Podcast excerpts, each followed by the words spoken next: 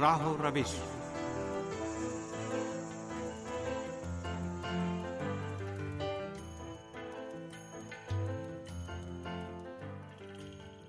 Programme راہ و روش کے ساتھ حاضر خدمت ہیں، حسین تقوی کا سلام قبول کیجیے۔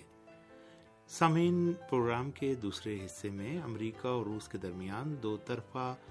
حملوں کے بارے میں آپ کو بتائیں گے۔ امید ہے ہمارا آج کا یہ پروگرام بھی آپ سامعین کی توجہ کا باعث بنے گا۔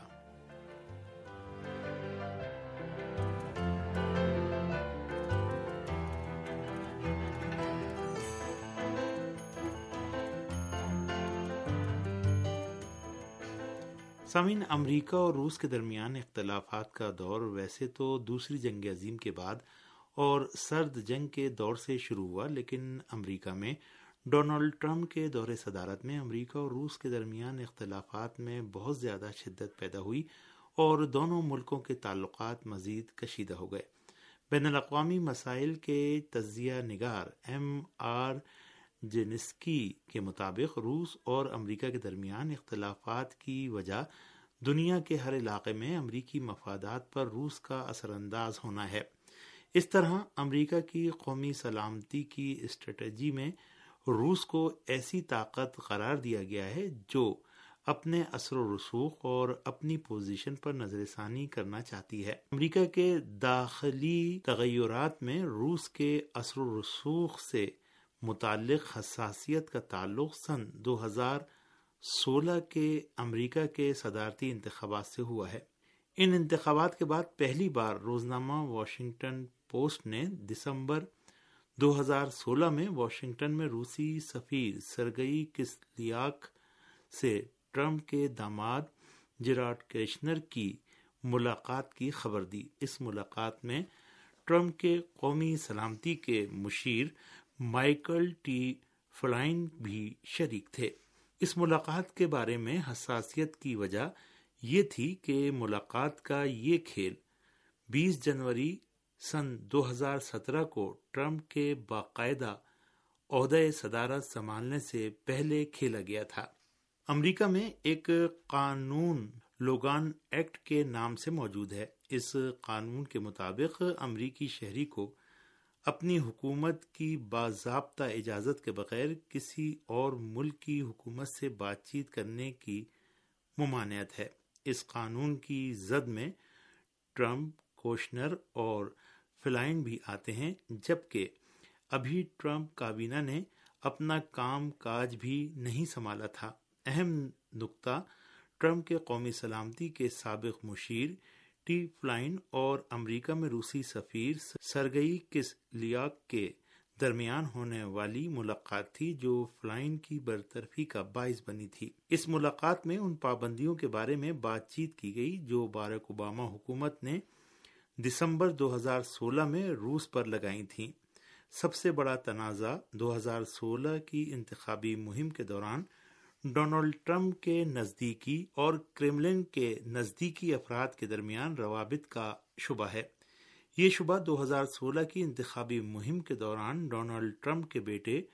ٹرمپ جونیئر اور ایک روسی خاتون وکیل نٹالیا وسیل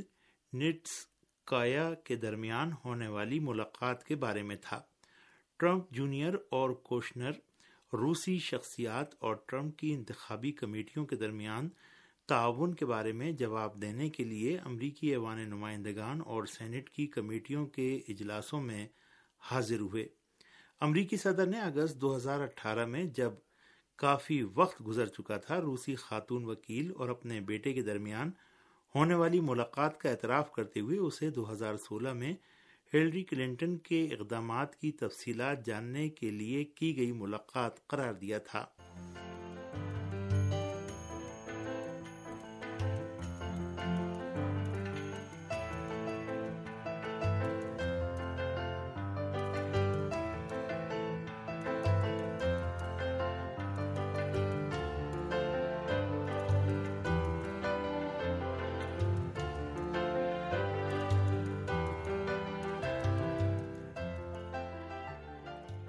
سمن سینٹ پیٹرس برگ میں واقع یورپین یونیورسٹی کے پروفیسر ایوان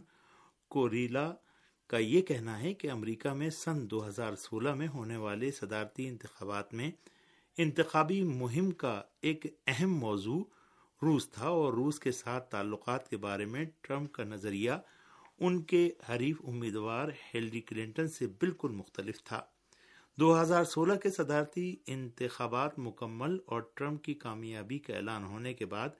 امریکہ کی قومی سلامتی کے متقابل سائبر رد عمل کے ادارے کی اختتامی رپورٹ کے مطابق روس کی طرف سے کوئی بھی تباہ کن سائبر حملہ نہیں ہوا ہے، جبکہ سائبر سلامتی کا مسئلہ دو ہزار سولہ کے امریکی صدارتی انتخابات میں امریکہ اور روس کے تعلقات کا مسئلہ ایک اہم ترین چیلنج تھا۔ اس موضوع سے متعلق مسائل کے حل نہ ہونے کی وجہ سے روسی صدر ولادیمیر پوتین نے سن دو ہزار اٹھارہ میں ہیل نسکی میں ٹرمپ کے ساتھ ہونے والی ملاقات میں ایک مشترکہ سائبر سلامتی گروپ کی تشکیل کی تجویز پیش کی۔ دو اگست سن انیس سو سترہ میں ٹرمپ نے پابندیوں کے ذریعے امریکہ کے دشمنوں سے مقابلے کے قانون کاٹسا پر جو سینٹ میں پہلے ہی منظور ہو چکا تھا، دستخط کر دیے۔ ریپبلکن اراکین نے اس قانون کی منظوری میں ڈیموکریٹ اراکین کی حمایت حاصل کرنے کے لیے کاٹسا قانون کے دائرے میں آنے والے ممالک کی فہرست میں روس کا نام بھی شامل کر لیا تھا۔ کاٹسا قانون کے تحت یہ فیصلہ کیا گیا کہ روس پر مارچ سن دو ہزار چودہ سے عائد پابندیاں جوں کی توں باقی رہیں گی۔ اس قانون میں امریکہ اور روس کے درمیان مسلح افواج، خفیہ ایجنسیوں اور صنعتی فوجی کمپلیکسوں کے تعاون کو بھی نشانہ بنایا گیا تھا۔ ادھر روس میں اس قانون پر بہت سخت رد عمل کا مظاہرہ ہوا اور اس کو روس کے خلاف بھرپور تجارتی جنگ قرار دیا گیا تھا۔ دراصل، یوکرائن کے بحران کے طول پکڑنے سے عالمی سطح پر مغرب کی طرف سے روس کی جیو پولیٹیکل اور اقتصادی فعالیت کو محدود کرنے کی راہ ہموار ہوئی۔ بنا برین ٹرمپ کے دور صدارت میں روس کے ساتھ طریقہ کار سے متعلق امریکہ کا رویہ عالمی کنٹرول اور پابندیوں جیسی پالیسی کے قالب میں ہی دیکھا جانا چاہیے۔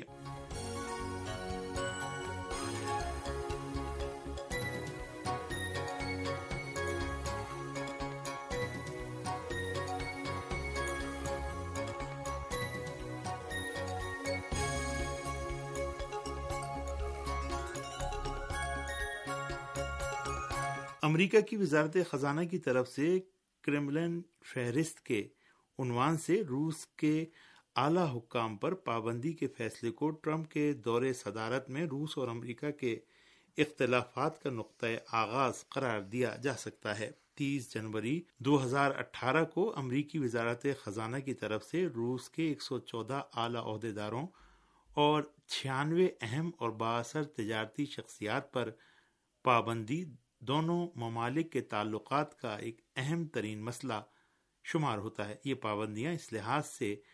بے حد اہمیت کی حامل تھیں کہ امریکہ اور روس کے تعلقات کی تاریخ میں پہلی بار روس کے وزیر اعظم وزیر خارجہ، کرملن کے ترجمان کابینہ اور ڈوما کے بہت سے اراکین نیز بڑی بڑی روسی تیل کمپنیوں کے سربراہوں جیسے اہم افراد کے نام پابندیوں کی فہرست میں شامل کر دیے گئے تھے۔ اگرچہ کرملن فہرست میں شامل تمام افراد کے خلاف پابندی پر عمل درآمد نہیں ہو سکا،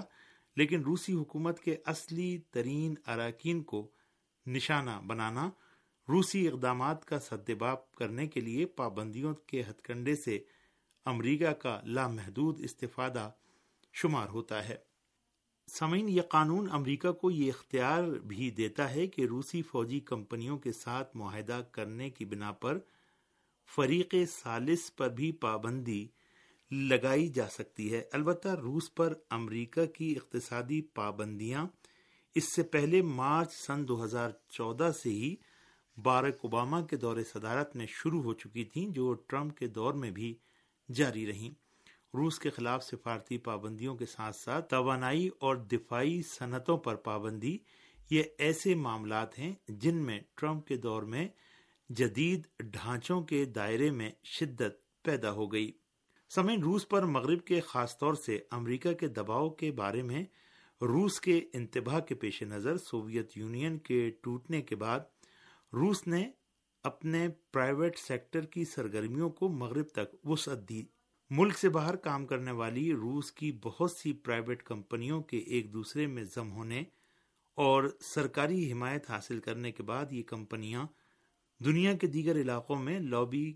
گری اور بڑے بڑے اقتصادی گروپوں میں تبدیل ہو گئیں۔ بہرحال سن دو ہزار چودہ میں مغرب کی طرف سے روس پر عائد کی گئی پابندیوں کے بعد ان کمپنیوں کی زیادہ تر کوشش پابندیوں کو ہٹوانے کی رہی ہے۔ البتہ امریکی پابندیاں ہٹوانے یا کم کرانے کی روسی پرائیویٹ کمپنیوں کی کوشش کامیاب نہیں ہو سکی۔ سمیت ٹرمپ کے دور صدارت میں روس اور امریکہ کے درمیان شدید اختلافات کی وجہ سے ہی روس میں مارچ سن دو ہزار اٹھارہ میں ہونے والے صدارتی انتخابات میں جب ولادیمیر پوتین تقریباً ستتر فیصد ووٹ حاصل کر کے کامیاب ہوئے تو ڈونلڈ ٹرمپ نے ان کو تین دن کی تاخیر سے مبارکباد پیش کی تھی، کیونکہ اس کامیابی کا پیغام ٹرمپ کے لیے بڑا تلخ تھا۔ بحران شام اور یوکرائن جیسے عالمی مسائل میں روسی موجودگی کا احیاء اور بے روزگاری کی شرح کو کم رکھ کر اقتصادی استحکام پیدا کرنا ان وجوہات میں شامل ہیں، جن کی وجہ سے رائے دہندگان نے پوتین کو ترجیح دی۔ ولادیمیر پوتین کے مطابق بین الاقوامی نظام کے ڈھانچے میں چین، روس، برازیل، ہندوستان اور جنوبی افریقہ جیسی نئی طاقتوں کا ظہور ہوگا اور امریکہ کے بنائے ہوئے موجودہ ڈھانچے کے لیے یقینی طور پر چیلنج بنے گا۔ قابل ذکر ہے کہ امریکہ نے ٹرمپ کے دور صدارت میں بہت سے بین الاقوامی معاہدوں اور اداروں سے خود کو الگ اور انسانی حقوق کے اصول و قوانین کی کھلی خلاف ورزی کر کے ثابت کیا ہے کہ وہ دنیا میں یک طرفہ پالیسی کی طرف گامزن ہے۔ سمین اسی کے ساتھ ہی پروگرام راہو روش یہیں پر ختم ہوتا ہے۔